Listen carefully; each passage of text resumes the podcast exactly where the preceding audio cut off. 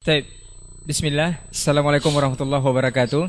Alhamdulillahirrabbilalamin Hamdan kathiran taiban mubarakan fi Kama yuhibu rabbuna wa yarda Wa amma ba'd Asyhadu an la ilaha illallah Wa asyhadu anna muhammadan abduhu wa rasuluh La nabiyya ba'dah Amma ba'du 91,1 FM Radio Robani Merajut Ilmu dan Peradaban Generasi Robani di mana penonton berada Dan juga pemirsa KMTV Di mana pun Anda bisa menyimak siaran kita di kesempatan malam hari ini Alhamdulillah kita bersyukur kepada Allah subhanahu wa ta'ala Kemudian salawat dan salam kepada Nabi Muhammad sallallahu alaihi wasallam selaku kedua dan uswah kita dalam kehidupan. Kita permohon salawat ini tersampaikan selalu kepada seluruh keluarga, kepada para sahabat dan juga tentunya kepada orang-orang yang senantiasa istiqomah menjaga dan menjalankan ajaran serta sunnah-sunnah beliau hingga hari kiamat kelak.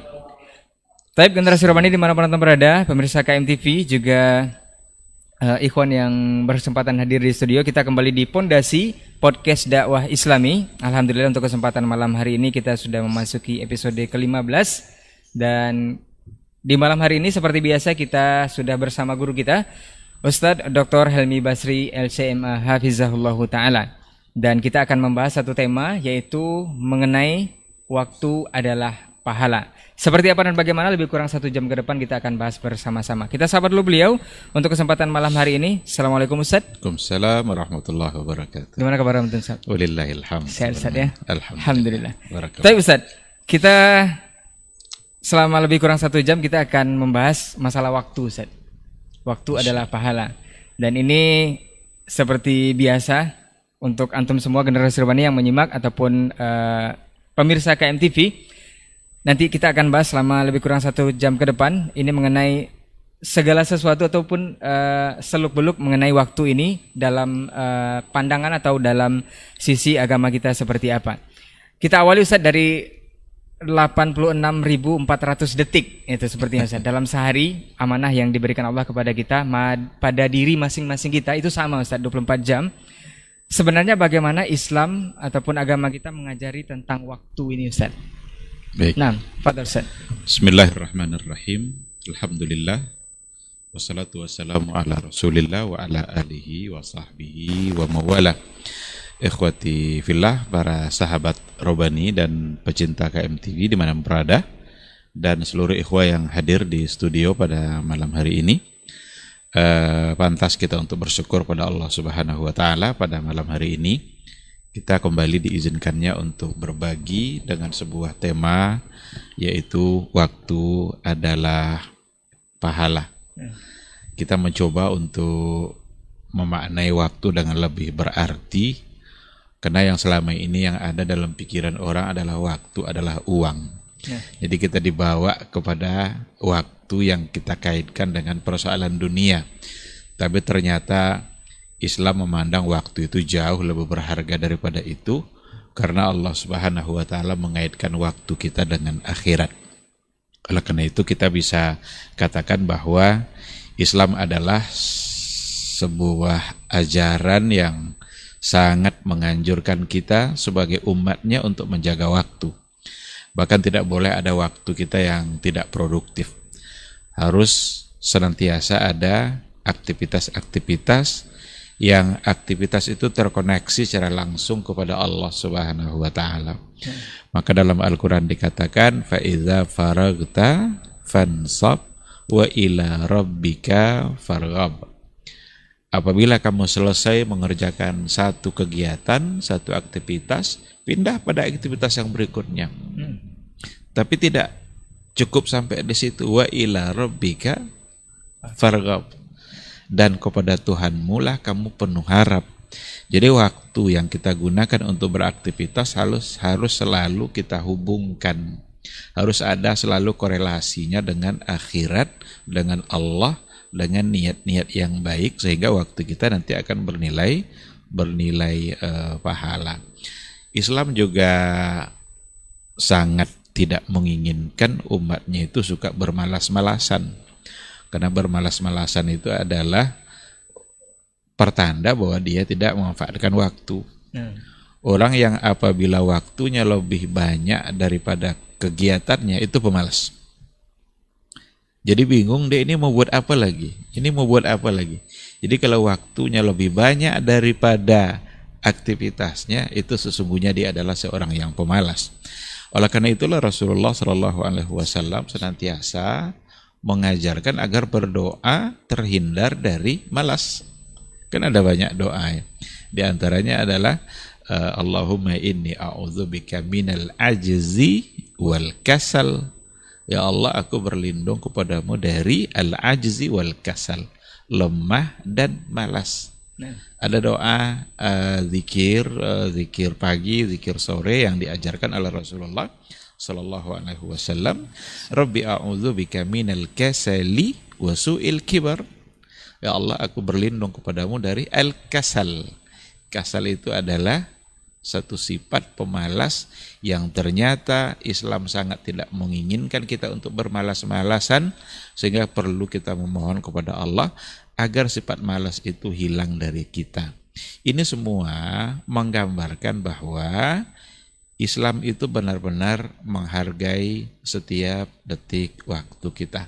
Begitulah besarnya makna waktu yang ada di dalam Islam. Bahkan Allah Subhanahu wa taala bersumpah dalam Al-Qur'anul Karim hampir di setiap penggalan waktu yang kita lewati. Itu ada sumpahnya. Mulai dari fajar sampai malam. Wal fajri wadduha wan nahar wal asri sampai kemudian nanti fajar lagi. Di situ semua ada sumpah Allah Subhanahu wa taala. Dan ketika Allah bersumpah dengan sesuatu, itu menunjukkan besarnya sesuatu itu. Menunjukkan pentingnya sesuatu itu. Tidak mungkin Allah bersumpah dengan sesuatu yang tidak bermakna. Tidak mungkin Allah bersumpah dengan sesuatu yang tak punya arti. Maka ketika Allah bersumpah dengan setiap detik waktu, setiap penggalan waktu hidup yang kita lewati, itu artinya adalah hargailah setiap penggalan waktu yang kalian lewati itu. Nah, di sini nampak oleh kita benar-benar di dalam Islam waktu itu punya arti yang luar biasa, maka kita diminta untuk membuat setiap detik waktu kita produktif agar dia bermakna, agar dia bernilai pahala, agar dia memberikan kontribusi positif bagi kehidupan umat manusia, terutama bagi diri dia sendiri dan bagi manusia-manusia yang lainnya. Nah, Kira seperti itu. Berarti untuk uh, makhluk yang bernama waktu ini yang Allah bersumpah di setiap penggalan waktu itu berarti makhluk yang diciptakannya istimewa Ustaz ya. Iya. Berarti waktu bah boleh dikatakan sangat betul. bermakna. Bahkan sangat... kan wal asri itu kan hubungannya sama kerugian kan. Nah. Wal asri innal insana lafi khusr. Demi masa sesungguhnya manusia dalam keadaan merugi. Nah. Orang-orang yang masanya enggak beraturan, yang orang-orang yang masanya habis begitu saja, dia akan menjadi orang-orang merugi. Bagaimana caranya agar dia tidak merugi? Isilah masa itu dengan keimanan, dengan ketakwaan, amal soleh, dengan tawasau bil haq wa tawasau bis sabar. Kalau seandainya itu yang dia habiskan uh, yang dia apabila waktunya dihabiskan untuk poin-poin yang tadi itu untuk mengokohkan ketakwaan dan keimanannya kepada Allah untuk memperbanyak amal saleh untuk tawasau bil haq uh, dan kemudian juga bersabri ya. itulah orang-orang yang akan keluar dari kerugian tadi berarti dia beruntung dan selain, itulah hakikat orang-orang. Selain itu berarti sama dengan merugi gitu Ustaz. Ya? Selain itu dia akan merugi karena Al-Qur'an mengatakan seperti itu. Nah Ustaz, berkaca dari uh, kehidupan uh, uswah hasanah kita Rasulullah sallallahu alaihi wasallam itu jatah waktu kita sama dengan Rasul Ustaz ya 24 jam hmm. atau 86.000 86.400 detik uh, bisa dikalkulasikan seperti itu. Bahkan wak waktu beliau yang sama dengan kita yang super sibuk itu bisa begitu bermanfaat setiap penggalan waktunya Ustaz. Ini rahasianya seperti apa Ustaz? Iya. Nah, bahkan mungkin Rasul itu yang tersibuk mungkin ya. Super sibuk Ustaz. Dia sebagai Rasul, dia sebagai hakim, dia sebagai orang tua, nah. dia sebagai pemimpin. Ada banyak hal tanggung jawab yang dipegang oleh Rasulullah Shallallahu Alaihi Wasallam dan waktunya sama dengan yang lain satu jam itu ya sama-sama 60 detik, eh, 60, 60 menit, menit. Nah. jumlah detiknya juga juga sama. Tetapi beliau memiliki waktu yang sangat berharga dan sangat berkah. Nah di sinilah kata kunci bahwa Rasulullah Shallallahu Alaihi Wasallam apa yang dia lakukan itu sesungguhnya juga merupakan panduan untuk kita. Beliau selalu mengaitkan waktunya itu dengan Allah Subhanahu wa taala. Beliau selalu mengaitkan detik-detik waktunya dengan akhirat. Jadi kalau seandainya kita habiskan waktunya fokus untuk mengejar dunia, hilang keberkahannya. Tapi kalau seandainya kita kaitkan waktu kita dengan akhirat, di situlah yang akan mendatangkan keberkahan. Karena keberkahan itu adalah milik Allah dan Allah yang memberikan kepada siapa yang dia yang dia kehendaki.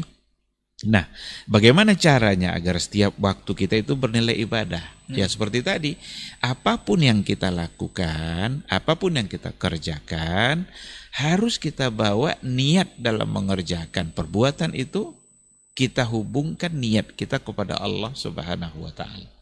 Dan hanya Islamlah yang mampu menjadikan setiap detik waktu kita menjadi ibadah, menjadi pahala.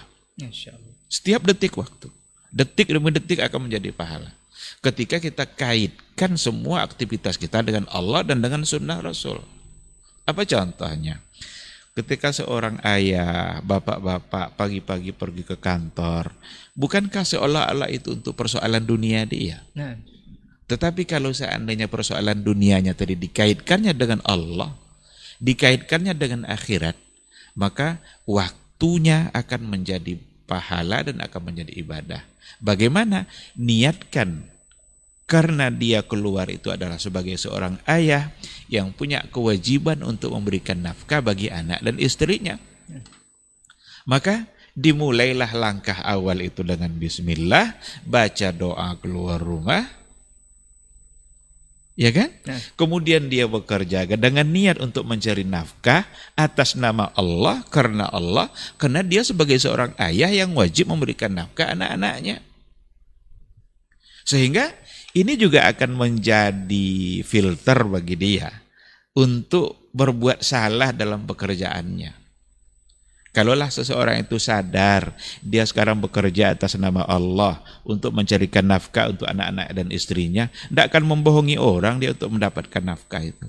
Karena dia tahu bahwa nafkah ini akan dimakan oleh anak, anak dan istrinya. Karena setiap aktivitas itu dikaitkan sama aktivitasnya dikaitkan Allah dengan Allah Subhanahu wa taala. Nah. Maka berapa jam dia di tempat kerja itu akan menjadi ibadah bagi dia, akan menjadi pahala. Kenapa? Karena dia mengerjakan perintah Allah. Apa perintah Allah? Perintah Allah adalah kepada ayah yang wajib memberikan nafkah anak dan anak dan istrinya. Nah. Jadi rugi aja kita kalau kita nggak kita kaitkan sama Allah gitu. Seolah-olah hanya untuk dunia dan kita mendapatkan hasil dari semata-mata kemampuan kerja kita. Enggak. Kita dapat hasil itu karena Allah Subhanahu wa taala yang memberikan hasil itu. Kerja kita itu karena Allah yang memberikan yang merahmati dan memberkahinya, maka dapatlah kita rezeki yang halal dan penuh berkah di situ. Jadi masya Allah ini agama kita memberikan rumus yang sesimpel itu untuk mengaitkan setiap pekerjaan atau setiap aktivitas setiap waktu yang kita isi itu dengan Allah itu akan jadi ibadah akan ya? jadi ibadah. Maka jangan nah, rugi sekali kalau orang itu yang mengaitkan rugi ini, sekali kalau tidak dikaitkan. Nah, akan apa namanya itu akan banyak nanti contoh yang bisa kita apa gitu ya kita angkat ya. Dalam hal-hal kebiasaan keseharian kita umpamanya. Kita kaitkan dengan sunnah Nabi. Akan menjadi pahala akan menjadi ibadah. Apa contoh kita pakai pakaian. Sebelum bekerja kita pakai pakaian, pakai celana, pakai baju. Dalam hadis dikatakan bahwa Rasulullah Shallallahu Alaihi Wasallam suka memulai segala sesuatu dari sebelah kanan. Nah. Sekarang kita pakai sandal, kita awali pakai sandal kita itu atau pakai sepatu kita dengan kaki kanan. Niatkan bahwa kita sedang mengikuti Nabi kita yang mencintai untuk memulai sesuatu dengan sebelah kanan. Sebelah kanan. Jadi pahala itu kita pakai sepatu itu. Kita pakai baju mulai dari lengan kanan. Niatkan bahwa kita mulai dari kanan itu karena Rasul yang menyuruh. Bahkan di hadis kan fitana'ulihi wa tarajulihi. Dalam pakai sandalnya Nabi dan sisir rambut. Coba tarajul itu sisir rambut. Kita ambil sisir, kita sisir rambut kita mulai sebelah kanan kita niatkan mengikuti Nabi, pahala. Padahal kalau diapakan cuma persoalan dunia tuh ya, cuman Seolah-olah itu kan cuma urusan tidak ada hubungan dengan dengan akhirat seolah-olah kan. pakai sendal gitu. Pakai pakai dan dan dan kaitkan dengan sunnah Nabi gitu. Nah. Kaitkan dengan Allah dan kaitkan dengan Rasul.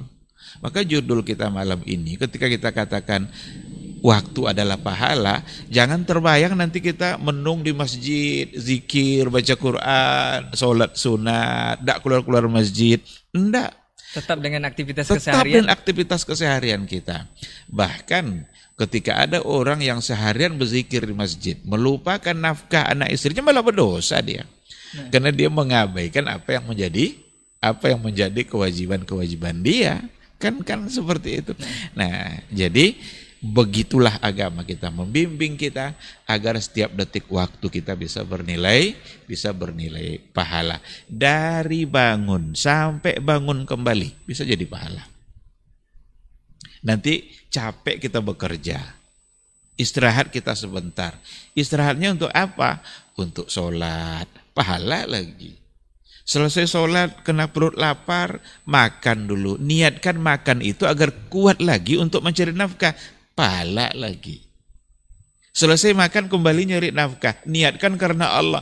Pahala lagi. Bukankah begitu indahnya agama kita? Bukankah begitu eh, sempurna aja agama kita dalam mengatur detik-detik waktu kita? Jadi besok eh, tagline-nya dirubah saja, bukan time is money tapi Ah. waktu adalah pahala. Ustaz. wajib untuk dirubah. Nah. Kalau dikatakan waktu adalah uang yang terbayang oleh kita dunia, dunia, Nah. dunia, numpuk uang kita, mati kita, orang lain yang mengha- menghabiskan Padahal uang kita itu. bisa mendulang hal yang lebih luar biasa dari itu. Ah, ah, uang dapat, pahala juga, pahala juga dapat. Kalau seandainya waktu kita sudah kita jadikan untuk mendulang pahala demi pahala, dunia yakinlah akan ngikut. Orang kadang begitu khawatir dengan dunia Sampai-sampai melupakan akhirat gara-gara mengejar dunia Ada yang lupa sholat Belum azan subuh dia keluar untuk nyari nafkah Lupa sholat subuh Padahal yang akan memberikan nafkah siapa? Yang akan memberikan kita rezeki siapa? Dia yang tadi kita, kita tinggalkan penghambaan subuh kita kepada Nah. kepada dia. Padahal kalaulah kita ikuti irama kehidupan kita ini dengan cara yang sangat sederhana dan niatkan al- mengikuti Allah dan mengikuti Rasulnya, betapa indah kehidupan kita. Karena semuanya kita kaitkan dengan Allah Subhanahu wa taala. Nah, salah satunya mungkin waktu kita yang sekarang ini mudah-mudahan bernilai pahala juga Ustaz ya. Ah, di antaranya, Nah. di antara cara mengisi, mengisi waktu ya bagaimana kita bisa belajar, duduk, kemudian mendapatkan ilmu. Oh nanti habis paket saya, habis pulsa saya, menghabiskan pulsa paket untuk yang bersifat agama seperti ini, itu juga akan menjadi pahala, Nah. akan menjadi ibadah bagi kita insya Allah. Jadi nggak usah eh, terlalu Khawatir, takut, nanti akan diganti insya Allah dengan pulsa yang lain. Nah, tapi Ustaz, eh, kalau kita berbicara waktu Ustaz tidak tidak eh, adil juga kalau kita berbicara tentang usia Ustaz karena waktu berjalan usia pun akan berjalan pada hakikatnya. Nah, untuk menyelaraskan waktu eh, yang diberikan Allah ini dengan usia yang ada ini seperti apa dalam Islam Ustaz? Katanya umur eh, dan usia itu berbeda Ustaz. ini seperti apa? Iya. Eh umur itu kita bilang usia ya, usia atau umur gitu. Umur itu sebenarnya diambil dari kata bahasa Arab. Amara ya'muru. Umur, umur kan? Ya amara ya'mur. Itu artinya eh diisi, dimakmurkan, disemarakkan, Jadi dari bahasa Arab Ustaz ya. dimanfaatkan. Itu itu dari dari bahasa Arab. Umur itu itu bahasa Arab. Jadi yang yang yang benci bahasa Arab jangan benci karena udah umur pun dari bahasa orang- Arab ternyata. Ada orang benci bahasa Arab. Eh, Umur pun itu dalam, Dalam bahasa, bahasa Arab. Arab, ya. Maka dalam Al-Quran kan dikatakan innama ya'muru masajidallah man amana billah. Nah. Sesungguhnya orang-orang yang mampu memakmurkan masjid. Apa makna mak- memakmurkan masjid? Mengisi, meramaikan, menyemarakkan, memanfaatkan adalah orang-orang beriman kepada Allah.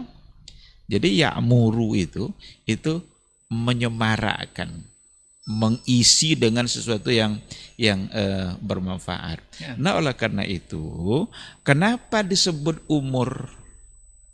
Ya, itu artinya bahwa kita harus isi umur kita itu dengan yang baik.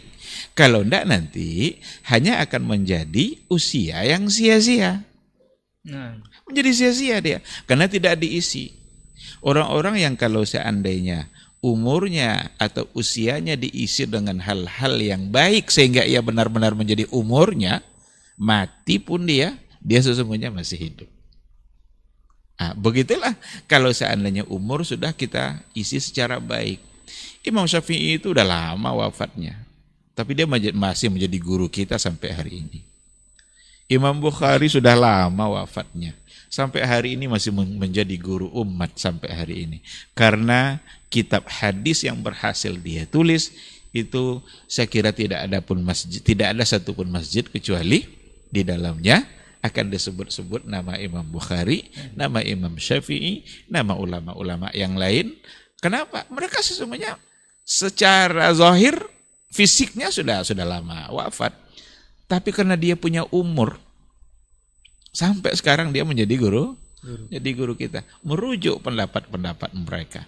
Apa yang mereka katakan tentang agama sehingga kita amalkan apa yang mereka katakan, apa yang dipahaminya dari hadis-hadis Nabi sehingga kita amalkan dan itu akan menjadi pahala bagi mereka. Jadi di antara cara untuk tidak memutuskan pahala itu juga adalah ketika kita isi umur kita dengan sesuatu yang dapat dimanfaatkan oleh orang lain setelah wafatnya kita. Sudah wafat nih.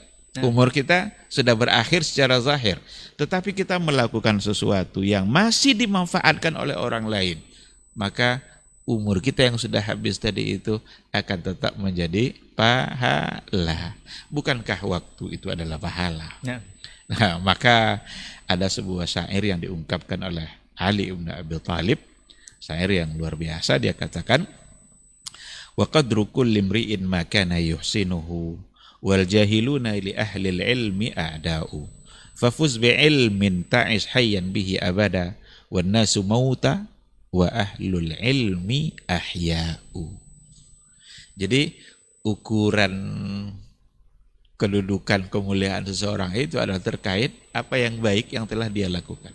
Nah, Wal jahiluna li ahli ilmi a'da'u.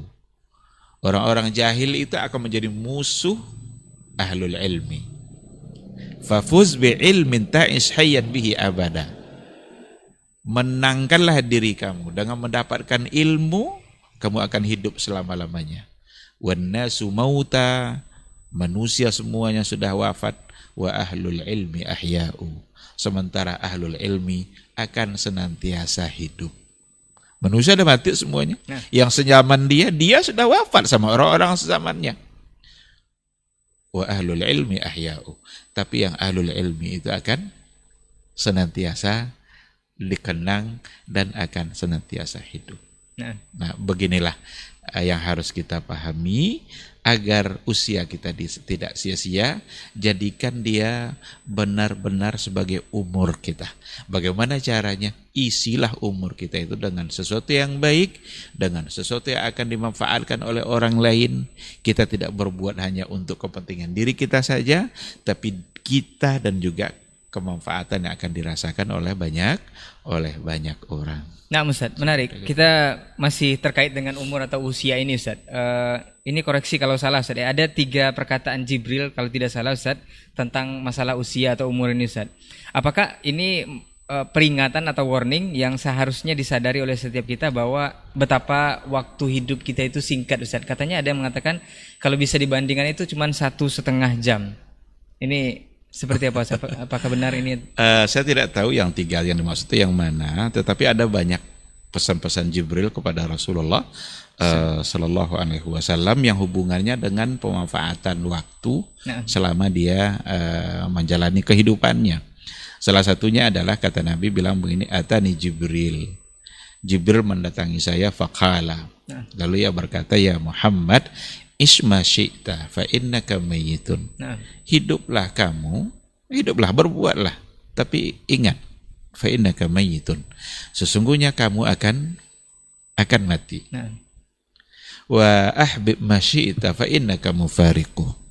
Kalau kamu mencintai sesuatu, cintailah, tidak apa-apa. Tapi ingat, satu saat kamu akan berpisah. Ah, kan cintailah kan banyak yang mau kita cintai dalam kehidupan kita. Mencintai pekerjaan mencintai jabatan. Ada orang pas dapat jabatan dicintainya seolah-olah dia tidak akan berpisah dan jabatannya itu. Tapi fa innaka mufariku kamu itu akan berpisah dengannya. Kita punya anak cintailah anak kita. Kita punya istri cintailah istri kita. Fa innaka mufariku. Tapi ingat saatnya akan ada waktu untuk untuk berpisah. Ya. Dan itu sesungguhnya anjuran agar kita cintai dengan cara yang benar. Cintai dengan cara yang diridhai oleh Allah. Karena kita akan berpisah dan akan mempertanggungjawabkan.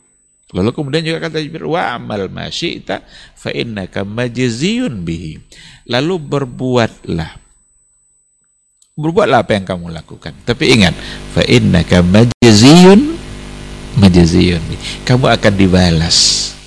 Nah, jadi ini sesungguhnya kalau memang yang tiga itu yang dimaksud adalah nah. yang yang pada hadis ini, saya kira ini gambaran bagaimana kita benar-benar memanfaatkan waktu kita bisa bernilai bernilai pahala, bernilai ibadah, bernilai uh, kebaikan. Karena kita hidup di dunia, mungkin kita akan mencintai itu lumrah saja karena. Allah yang memberikan sifat cinta itu ada pada manusia. Kita suka mencintai yang baik, mencintai hal-hal yang menyenangkan, tapi ingat fa innaka mufariqu. Kita juga diberikan kesempatan untuk berbuat, beramal, beraktivitas. Berbuatlah apa yang mau kamu lakukan. Tapi ingat fa innaka majziyun bihi. Apa pun yang kita lakukan, maka sesungguhnya itu akan kita kita pertanggungjawabkan. Jadi ketika kita mengisi waktu kita dengan hal-hal yang tidak bermanfaat, itu akan dipertanggungjawabkan. Habis waktu kita untuk hal-hal yang yang bukan hanya sekedar eh, sia-sia, uh, tapi justru sesuatu yang yang apa namanya, yang mendatangkan dosa. Karena ada perbuatan itu mungkin mubah gitu ya, mungkin boleh saja melakukan. Tapi ketika menghabiskan waktu untuk yang dibolehkan tadi itu, sekedar boleh saja, tidak ada nilai pahalanya, maka itu justru akan menjadi menjadi sia-sia. Ada uh, Syekh uh, Nasir Al-Umar ditanya tentang satu persoalan ya Syekh, apa hukumnya kalau ada orang baca koran dari pagi sampai sore? baca koran ini pagi sampai sore. Kita boleh tidak baca koran? Ya mungkin boleh-boleh aja kita baca koran kan. Uh, asal kita jaga aja apa yang apa yang kita baca. Jadi hukum asalnya tidak ada masalah. Tapi kalau dia menghabiskan waktu dari pagi sampai sore baca Quran, apa jawabannya? Zaka maksiat. Itu adalah kemaksiatan. Karena menghabiskan waktu untuk hal-hal yang mafdul. Bukan hal-hal yang afdal atau fadil, tapi yang mafdul.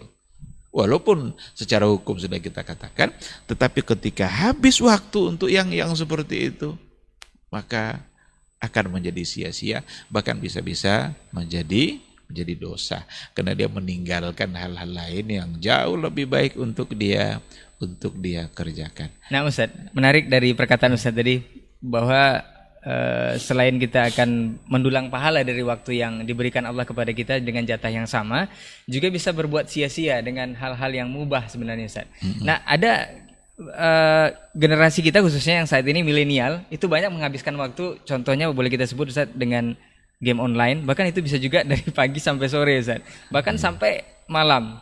Bahkan uh, waktu ataupun eh, hal-hal uh, yang wajib tertinggalkan juga dengan uh, game ini. Ini apakah termasuk perbuatan yang sia-sia atau seperti apa? Dan ada juga yang menghabiskan waktunya dengan hal-hal yang lain yang ternyata tidak banyak manfaatnya. Seperti yang mungkin kita singgung sedikit Ustadz yang lagi booming saat ini yang menghabiskan waktunya dengan uh, mengadopsi ataupun uh, mengambil atau memelihara sebuah boneka yang katanya de, diisi dengan arwah-arwah uh, orang yang hidup Ustaz uh, orang yang sudah mati. Nah, Ustaz, yang dikenal yeah. dengan spirit doll atau boneka yeah. arwah Ustaz. Kemudian juga ada juga yang melalaikan waktunya Ustaz atau boleh dikatakan taswif. Kalau misalnya diajak untuk menuntut ilmu atau kajian, aduh, sibuk atau bentar aja lah atau besok aja atau bentar aja atau besok aja. Ini seperti apa dalam Islam Ustaz? Nah, saya kira kita tidak perlu ragu untuk mengatakan bahwa itu adalah sesuatu yang sia-sia gitu ya. Karena menghabiskan waktu, menghabiskan duit, menghabiskan banyak hal yang tidak bermanfaat dalam kehidupan dia. Dan setelah itu dia tidak mendapatkan apa-apa. Ya. Apakah akan ada ketenangan jiwa setelah dia menghabiskan waktu bermain game itu? Dan ini tipuan yang luar biasa yang kita hadapi pada hari ini dan yang diinginkan oleh musuh-musuh Islam. Bagaimana umat Islam itu semakin dilalaikan oleh banyak hal bahkan melupakan kewajiban-kewajibannya kepada Allah Subhanahu wa taala. Tidak ingat lagi orang sudah azan, tidak ingat lagi apa hal-hal penting yang harus dia lakukan. Ya. Uh, tetapi dihabiskan untuk berbagai hal yang yang tidak tidak bermanfaat. Dan itu tidak pula gratis-gratis itu. Bayar juga. Uh, dan menghabiskan uang. Nah. Justru kalau dia habiskan waktunya untuk pahala itu bisa gratis. Banyak sekali yang yang yang dengan cara gratis kita mendapatkan pahala dari Allah Subhanahu wa taala. Tidak perlu uang, tidak perlu modal, tidak perlu apa-apa. Apa contohnya? Zikir umpamanya.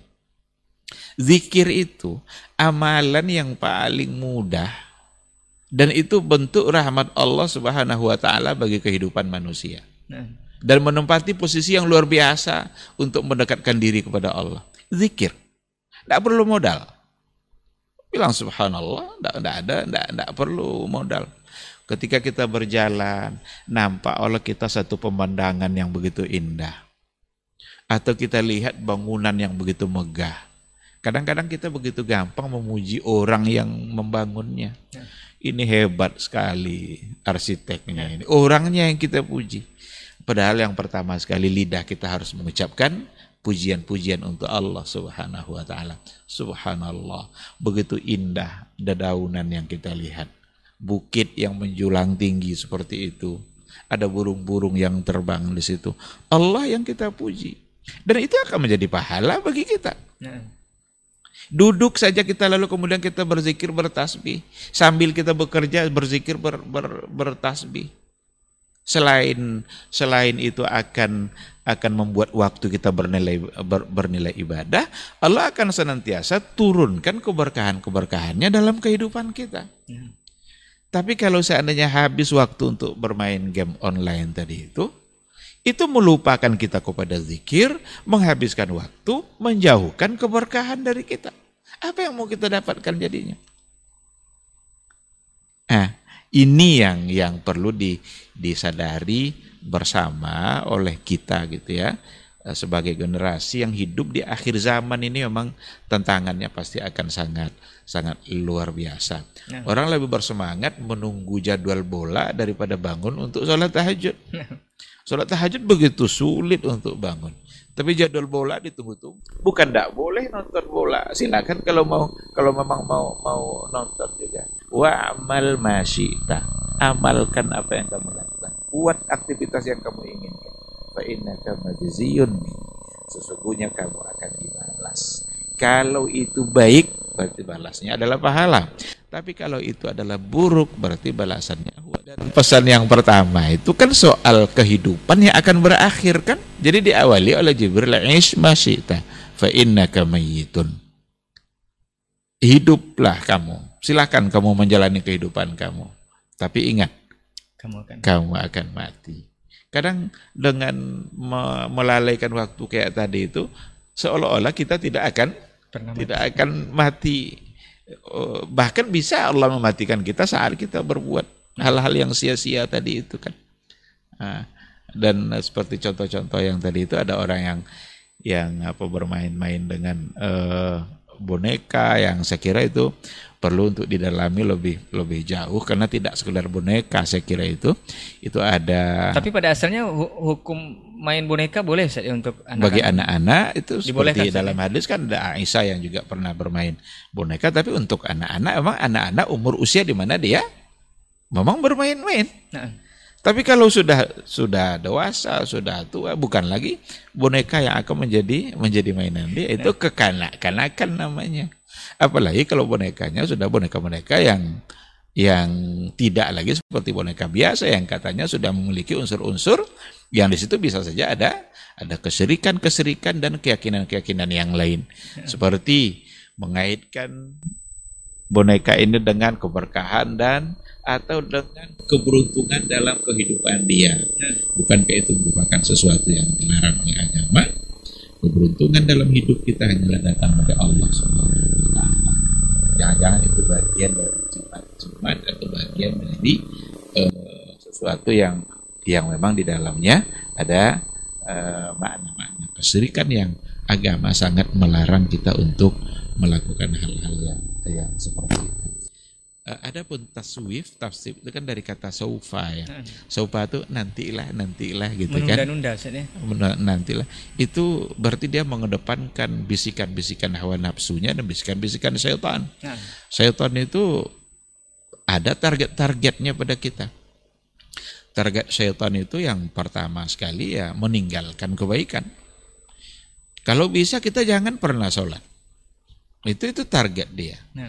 Tapi kalau sholat akan terlaksana juga oleh kita, ah setidaknya ditundalah pelaksanaannya. Atau eh, nanti dia rusak niat kita. Hmm. Kayaknya ini tidak bisa dilarang orang ini sholat nih. Tetap aja dia sholat. Ah, mulai dibisik-bisikkan. Tonton aja lah dulu itu kan enak tuh sinetron tuh. Nanti aja lah sholat kan lama waktu. Uh, dibawa waktu isya pulang, panjang waktu isya panjang gitu kan? Nah. nah, macam-macam itu. Yang pada akhirnya memang dia akan undur sholatnya. Yang nanti kalau jadi juga dia sholat kadang dipengaruhinya soal niatnya soal kehusukannya.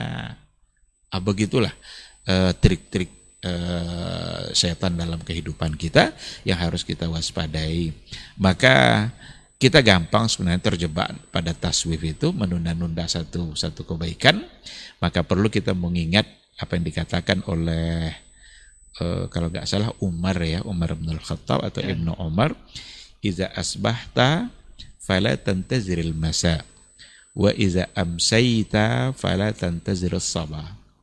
Kalau seandainya kamu punya peluang melakukan satu kebaikan di pagi hari Fala tantaziril masa.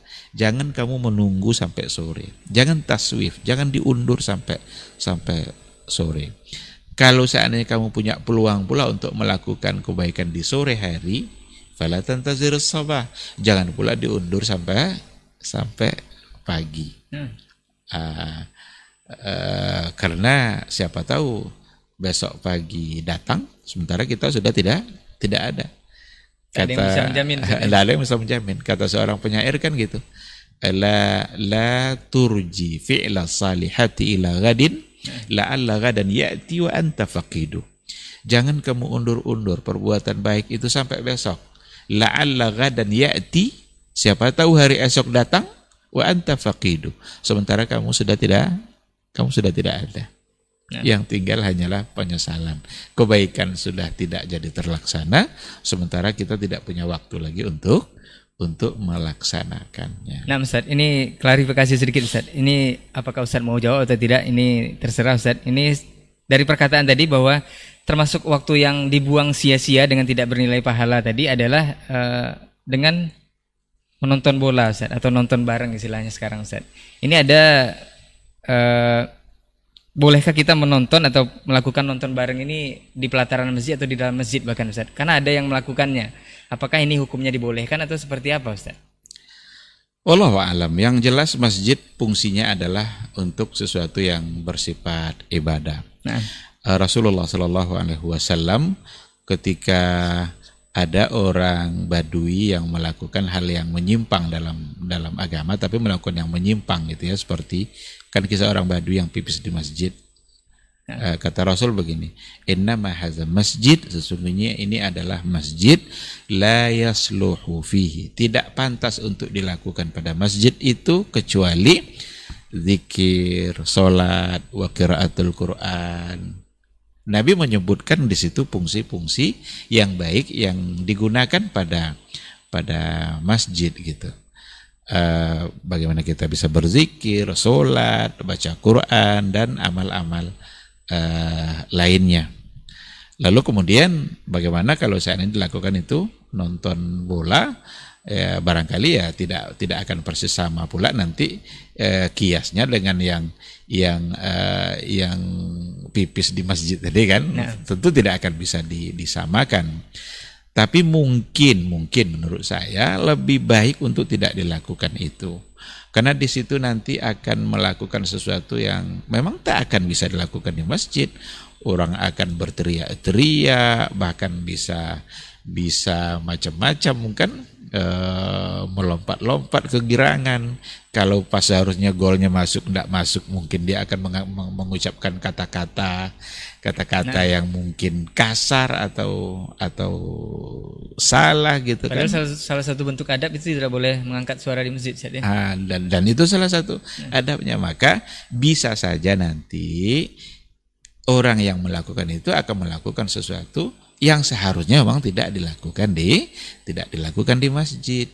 Kenapa Rasul melarang jual beli di masjid? Nah. Karena orang akan berteriak-teriak menawarkan barangnya, uh, kan kan uh, itu kan, nah, itu itu ada ada uh, hadis yang melarang kan, jangan berjual beli di dalam uh, di dalam masjid. Kenapa itu dilarang oleh Nabi? Ya agar tidak terjadi hal-hal yang memang tidak pantas dilakukan di di masjid. Nah, yang tadi memang tidak tidak tidak jual beli, tetapi seperti yang digambarkan tadi, kadang-kadang mudah untuk melakukan sesuatu atau lupa kalau mereka sedang berada di dalam di dalam uh, masjid sehingga mereka melakukan hal-hal yang yang bisa saja itu tidak pantas untuk dilakukan di di masjid. Maka barangkali tidak pula langsung kita katakan haram dan lain sebagainya, tapi lebih baik untuk tidak di lebih baik untuk tidak dilakukan. Jazakallah khair Ustaz untuk nasihatnya, untuk nobar tadi Ustaz ya. Kita ke lanjut Ustaz. Uh, hmm. mengenai waktu adalah pahala ini, kita tahu bahwa dalam Al-Qur'an ada warning juga Ustaz ada peringatan untuk usia 40. Ini maksudnya seperti apa nih Ustaz? Apakah memang batas 40 itu nanti kita akan dekat-dekat mau mat, meninggal atau mati atau seperti apa Ustaz? Allah alam yang jelas eh, angka 40 itu memang eh, ada banyak hal yang di, disebutkan gitu ya. Nah. Termasuk Rasulullah Shallallahu alaihi wasallam pun diangkat menjadi rasul adalah di umur dia 40. Jadi ada yang mengatakan umur 40 adalah umur kematangan seseorang eh, dalam mengalami kehidupan di mana setelah itu kalau sudah mengalami masa kematangan yang berarti yang ada adalah masa masa berkurang nah. karena matangnya sudah sudah sudah sampai gitu. Apa pada, ini persis 40 pada, atau tidak ditentukan Ustaz. Memang 40-an itu mungkin 41, 42 itu Ustaz. Uh, memang, memang ada, memang ada kata yang kata uh, 40 itu. Cuma Allah Allah alam saya tidak tidak tahu secara secara pasti. Cuma mungkin perlu juga kita mengambil ibrah dari pengangkatan Nabi di umur 40 itu Ya. Memang di masa kematangan beliau dalam menerima amanah Allah Subhanahu wa taala. Setelah beliau ditempa dari awal sampai berumur itu lalu diangkatlah menjadi menjadi uh, rasul. Maka bagi kita ya umur 40 ya juga bisa-bisa umur di mana setelah itu kita akan mengalami kekurangan-kekurangan dan kalau nggak salah itu juga Dokter-dokter juga mengatakan seperti itu. Kalau sudah mulai umur 40 atau di atas 40 itu sudah mulai ada hal-hal yang yang mulai berkurang dalam dalam pembicaraan uh, mungkin sudah rumah sakit sama obat gitu iya. Uh, kalau dulu dia makan agar agar tidak minum obat ya tapi sekarang dia minum obat agar bisa makan. Dibalik nah, di di dibalik gitu karena sudah mulai mata sudah mulai berkurang fungsinya dan yang lain juga sudah mulai ada juga yang mengatakan Ustaz kalau memang sudah siap 40 itu misalnya dari uh, awal sampai menjelang 40 itu uh, jauh dari uh, agama Ustaz misalnya. Kalau sudah usia 40 masih tetap belum berubah itu bakal seperti itu sampai meninggal. Ini apakah Nah, itu tidak bisa dipastikan. Nah, tidak bisa dipastikan. Berapa banyak sahabat yang masuk Islam di atas umur 40? Eh, itu kata-kata tadi tidak bisa dipegang itu. Nah. Kalau seandainya dia sampai umur 40 masih saja jauh dari Allah, berarti tidak akan ada harapan dia untuk untuk tidak baik. Itu itu salah. Itu itu jangan jangan dipegang kata-kata itu. Karena baik tidak baiknya kita tidak semata-mata ditentukan oleh umur 40 tadi itu. Ada banyak hal yang akan mempengaruhi kita dalam kehidupan kita. Ada orang baru tobat umur 50. Nah. Bertobat sebaik-baiknya. Bahkan bertanya pula dia, Pak Ustadz saya kan baru tobat umur 50 nih. Kemarin tidak ada saya sholat. Wajibkah saya kodok sholat saya yang yang tertinggal selama ini Ustaz? Begitu keinginan dia untuk benar-benar bertobat kepada Allah Subhanahu wa taala. Oleh karena itu, jangan dijadikan kata pasti. Itu kan itu kan analisa-analisa sebagian saja terkait dengan umur di mana dia di, di angka 4 40 dan dokter-dokter juga mengatakan tadi itu kalau di atas 40 sudah mulai banyak yang banyak yang yang yang berkurang eh, yang berkurang. Kalau dulu eh, tensinya normal-normal aja kalau sudah di atas itu sudah mulai berubah gitu kan. Kalau dulu dari jauh tuh jelas ya. Kalau sekarang udah nah, agak sekarang kabur sudah mulai agak agak kabur. Itu dalam kehidupan kita. Nah. tapi dalam persoalan ketaatan dan agama tidak menjadi ukuran bahwa kalau kalau kalau sudah umur 40 itulah yang paling menentukan dia ya. baik atau tidak baik itu tidak tidak bisa. Ada juga orang baik sampai umur 40 lewat 40 jadi tidak baik dia. Kebalikan dari dari yang yang tadi.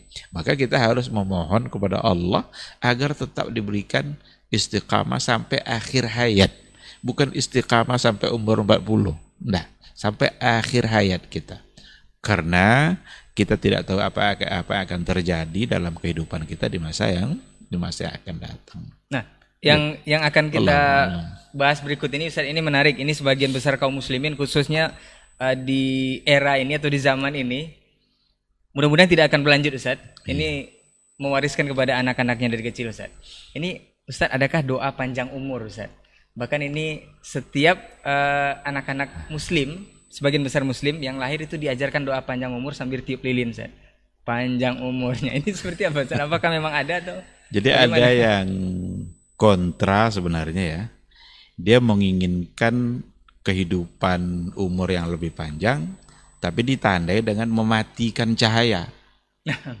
Nah, ini ini ini bertentangan nih. Ini dari dari perlakuan nah, saja udah, dari perlakuan itu saja itu sudah salah. Dia minta panjang umur tapi cahaya dimatikan.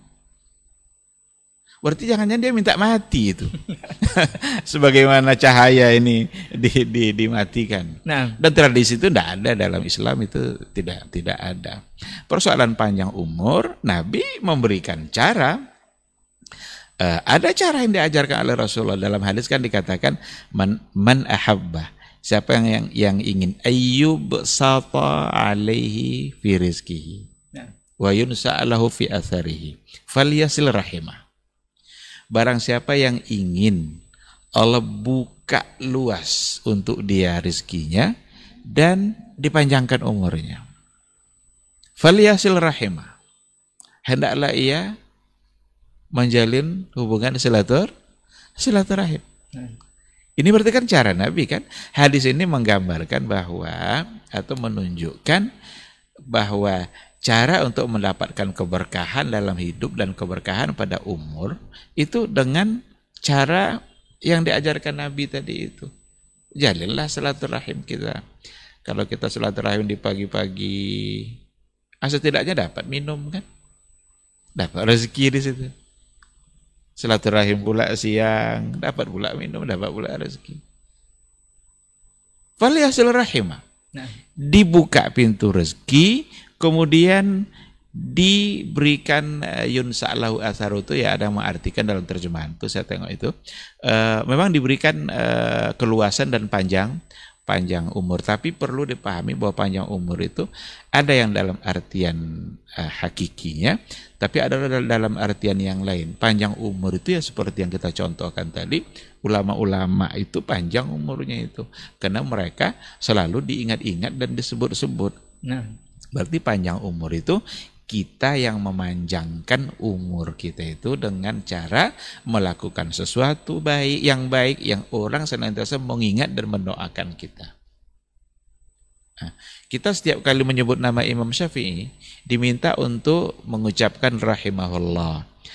Berkata Imam Syafi'i rahimahullah, semoga Allah merahmatinya. Itu doa. Kalau untuk sahabat kan radhiyallahu anhu karena Allah yang memang memujinya langsung seperti itu. Nah. Semoga Allah meridainya. Tapi untuk yang lain rahimahullah itu doa. Berapa banyak orang yang mendoakan Imam Syafi'i, Imam Bukhari, Imam Abu Hanifah, Imam Malik, imam-imam mazhab yang lain. Semua dalam bentuk doa-doa baik. Kenapa demikian? Karena dia telah melakukan sesuatu yang baik yang dirasakan manfaatnya oleh orang oleh orang lain. Tapi kalau seandainya kita berbuat jahat terus dalam kehidupan kita, orang mendoakan kita cepat mati. Padahal kita masih hidup pergi pasar nyuri barang ini, pergi ke ke toko-toko nyuri pula di sana. Kata orang apa? Kapan matinya bulan ini. Padahal dia masih Masih hidup. masih hidup. Jadi dia masih hidup tapi sesungguhnya dia sudah mati. Karena orang mendoakan kematian untuk dia.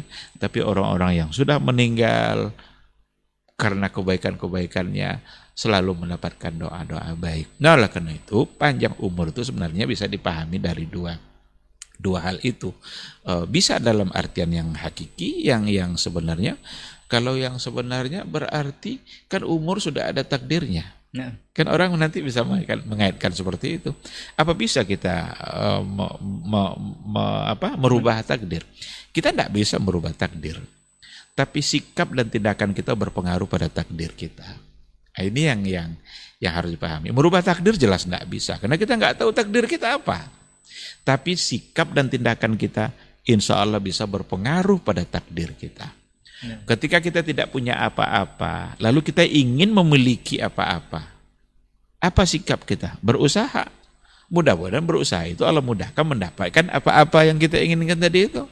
Berarti sikap kita, perbuatan kita akan berpengaruh nanti pada pada takdir kita. Dan di antara yang bisa yang paling berpengaruh pada takdir itu itu ada ada doa. Adalah doa-doa kita. Maka jika kita berdoa umpamanya panjang umur dalam artian yang baik ya bisa panjang umur dalam artian yang sesungguhnya tapi dengan atau dengan makna yang makna yang kedua tadi itu. nah, jadi bukan panjang umur yang tiup lilin itu Ustaz ya. Eh, Bukan yang kalau yang tiup lilin itu tidak ada panduannya dalam dalam Dan mudah-mudahan tidak dilakukan lagi oleh eh, kaum muslimin saat ini. mudah-mudahan disadari dan tidak menghidupkan apa yang menjadi kebiasaan orang-orang orang-orang yang, bukan dari golongan Islam. Nah, Ustaz, berbicara umur lagi Ustaz. Ini dalam Islam apakah memang ada umur kedua dan reinkarnasi istilahnya Ustaz? Jadi orang yang meninggal itu setelah meninggal nanti akan kembali lagi dengan kelahiran yang kedua dengan kalau dulunya misalnya jahat ini akan kembali dengan eh, wujud yang baik. Kapan kapan kembalinya? Nah, apa dikenal dalam Islam atau seperti apa Ustaz? Eh, kalau um- umur yang kedua seperti tadi itu tidak ada itu. Nah, Wallahu alam yang saya tahu tidak ada. Karena kalau seandainya kita sudah meninggal, lalu kita masuk ke alam barzakh. Alam ba- barzakh itu kan artinya batas. nah, batas eh, antara dunia dengan akhirat. Maka barzakh. Tidak akan adalah masa dia akan kembali lagi ke muka bumi. Nanti saatnya baru dia bangkit di hari dibangkitkan oleh Allah Subhanahu wa taala. Makanya namanya yaumal ba'as. Hari berbangkit. Disebut juga dan yaumal khuruj. Khuruj itu kan kharaja keluar kan, yaumal khuruj, hari di mana kita dikeluarkan dari kubur. Kalau dia sudah bangkit sekarang dan sudah keluar, berarti apa artinya yaumal khuruj ini? Apa artinya berarti yaumal nam- ba'ats? nanti absen dia berarti tidak ada dia keluar lagi. Nanti dicari-cari kok enggak ada si fulan gitu kan. Udah keluar Dan duluan. siapa pula yang mengeluarkan dia? Nah, Ah ini khurafat-khurafat ini. Ada orang yang bilang begini, kalau pas mau Idul Fitri, ah hidupkan lilin, Nah. sambutlah kedatangan arwah-arwah itu. nanti arwah yang berkunjung ke mana? rumahnya ya. Nanti mereka akan datang, akan datang nengok anak istrinya. Kalau istrinya udah nikah lagi gimana coba? gimana perasaan dia kalau dia tengok istrinya sudah nikah lagi? Nah. Ini khurafat-khurafat jangan dipercaya. Ini tidak ada dalam dalam Islam seperti ini. Ketika kita sudah masuk dalam satu alam, kita tidak akan pernah kembali pada alam yang sebelumnya. Nah. Manusia mengalami empat alam. Alam rahim, alam dunia, alam barzah, alam akhirat. Setelah kita berada dalam satu alam yang berikutnya, tak akan pernah kembali pada alam yang sebelumnya. Nah, maka tidak. Tetapi ada syair. Syair dari Ahmad Syauqi kalau tidak salah itu. dia membahasakan umrun thani. Tapi tidak dalam yang tadi itu. Nah. Dia dia mengatakan begini. eh, Farfa' li nafsika ba'da mautika dzikraha fa dzikru lil insani umrun thani.